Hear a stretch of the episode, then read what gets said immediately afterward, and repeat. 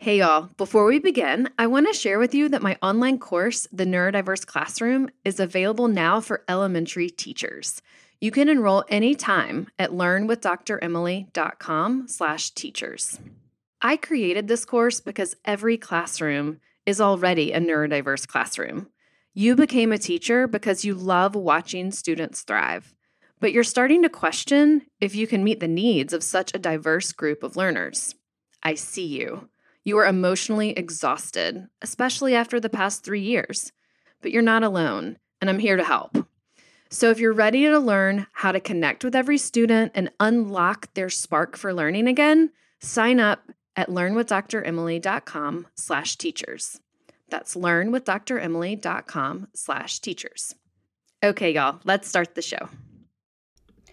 Welcome to Learn with Dr. Emily, the podcast, where parents and teachers come together for neurodivergent youth.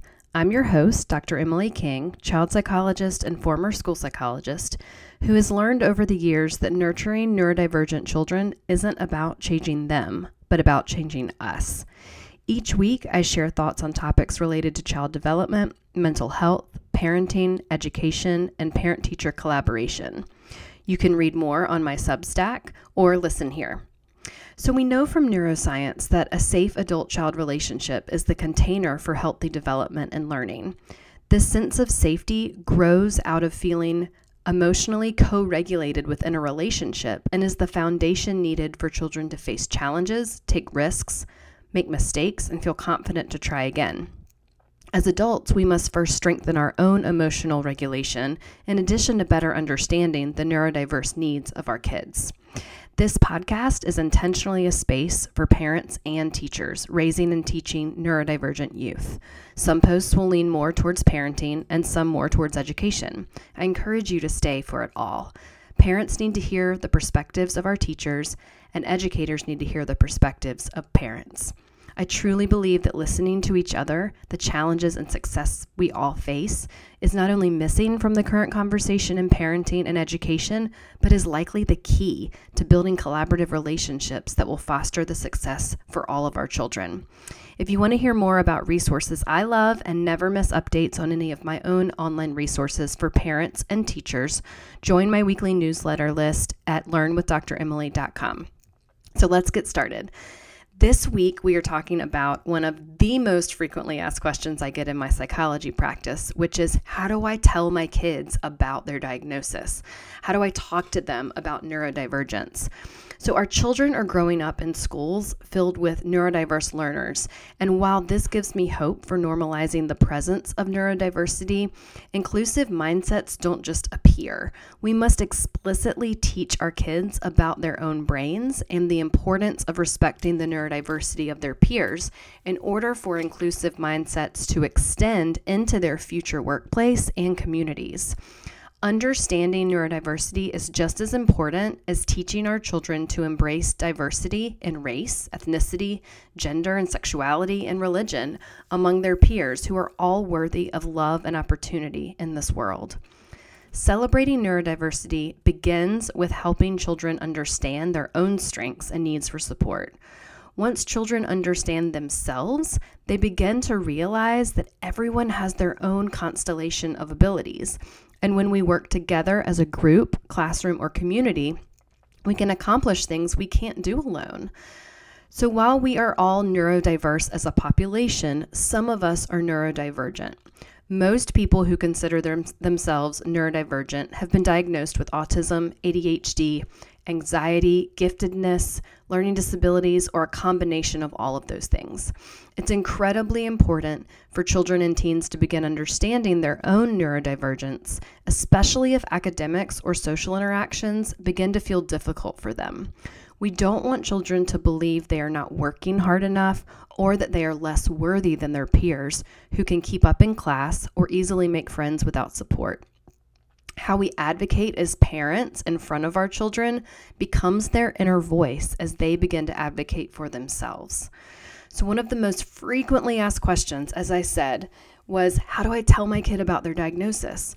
This task feels daunting because no one wants to tell someone that there's something different about them, especially when that someone is our precious child. You don't want to hurt them and you don't want them to ever think that they are quote unquote less than. I believe that we, the adults, are actually the ones with the baggage about the quote unquote different meaning being something negative. While different might mean that something is harder for your child, different never means less than. So I prefer to not even use the word diagnosis and instead focus on abilities and needs for support. We all have abilities and we all have needs. So let's just understand them and support one another. So, first, focus on your child's abilities. So, we know from research in the field of positive psychology that whatever we are thinking of and focusing on, we get more of or we notice more of. So, if we only focus on what our children cannot do, we will notice more barriers, more challenges, and more frustration.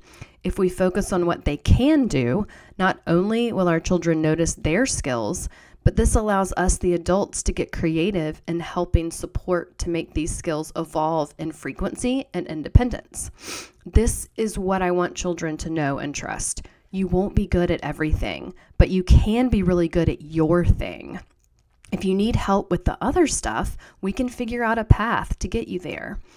As a writer and educator, Jessica Lahey says most of our kids are quote unquote perfectly average, and our American education system is designed with a general curriculum for this reason. However, when our children begin to notice their differences, we need to educate them about their brain. We also need to provide them with individualized and differentiated instruction through 504 plans, IEPs, and gifted and talented curriculum. So, first start with arming yourself with knowledge. One of the most important reasons for your child to receive a thorough developmental or psychoeducational evaluation is to create a roadmap of their strengths and needs for support from adults in their life to better understand them. Without this information, people start to make assumptions about your child. So, the information from these evaluations will also help you teach your child how they learn and understand which skills they can do independently and which areas they need to ask for help. Hey, y'all. I'm excited to announce that registration is now open for my summer workshops for elementary educators. We will be joining each other live via Zoom on Wednesday mornings in July to learn about reframing behavior, designing social emotional lesson plans, how to write social stories that work, and also how to teach children about each other's neurodiversity.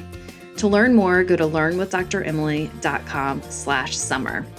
Now, back to the show.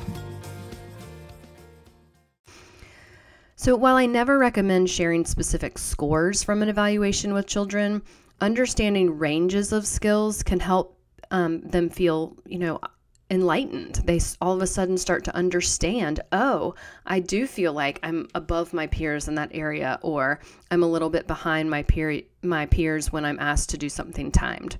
So consult with the psychologist who completed your child's evaluation and come up with a plan to talk to them about how their brain works when they're developmentally ready. So that begs the question when are they ready? So, like everything else in child development, there is no magical age. They are all on their own path, and you will have to decide when your child is ready. One rule of thumb, though, like other tough conversations, is that talking to your child about their abilities and needs for support is not a one time conversation. Usually, children are ready to talk about their learning style when they're beginning to question their abilities. What are they noticing? It's best to begin talking to your child when they're starting to notice frustration, the first sign of frustration. Many kids wrongly assume that they're no good at everything when they're actually struggling with just one thing. And this is because kids tend to be pretty concrete in their thinking. So help them understand why or if you don't know why they're struggling with something, you're going to work with their teacher to figure it out. Maybe they've noticed that they're awesome at understanding things when talking to people, but then really struggle when they have to put a puzzle together. Maybe they have noticed that their brother just shrugs things off and moves on when there's a setback or a change and they have a huge upset reaction. Maybe they can understand everything the teacher explains, but they work much more slowly than their peers. Once children begin to notice these differences, it's time to educate them on what I call their smarts. So, understanding their smarts is important because children are concrete, and many of our neurodivergent kids are also literal thinkers even later into development. So, understanding physical differences is a helpful framework to begin. So, start by explaining the different abilities that your child can see, such as a classmate with diabetes who needs an insulin pump or a friend who wears glasses. Once they have a solid understanding of varying abilities and needs for support, you can also explain that there are some differences that you cannot see because they're inside our brain. I like to call these inside our brain abilities are quote unquote smarts, and some are bigger than others. So, there are two books I like to use. One is by Imagination Press called um, All Our Smarts, and one is by Social Thinking in the Social Detective book, and it goes into talking about different sizes of smarts. So many children assume that academic skills are the only kind of smarts we have, which is incorrect.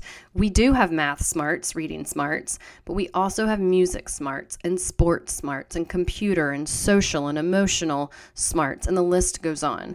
Once children are clear on all of their smarts, we can explain to them that some smarts are weaker or smaller than other smarts that are stronger or bigger. And we need a strategy to support the ones that are weaker. We have to practice and learn to grow those smarts.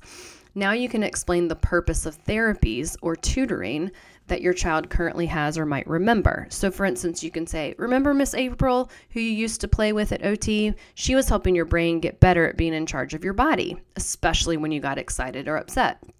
Remember Miss Robin, who you used to play word games with? She was helping grow the part of your brain that's in charge of talking so you can tell people your ideas with words. And you see Dr. Emily to practice noticing big feelings, how to talk about them, and solving problems with friends so you can have more fun. So, some combinations of strengths and needs have a name. So, while it's important to lay the foundation of helping your child understand their strengths and needs, it's also helpful for them to understand that some combinations of strengths and needs have a name. This can help your child identify with other children or adults who also have a similar pattern of strengths and needs.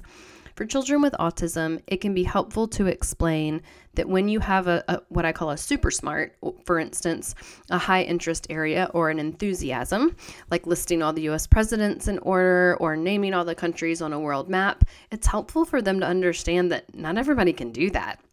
So, along with the need for support with language or social development and anxiety and sensory sensitivities, and a combo of these super smarts they have or targeted specific enthusiasm that they have that that constellation of smarts is called the autism spectrum.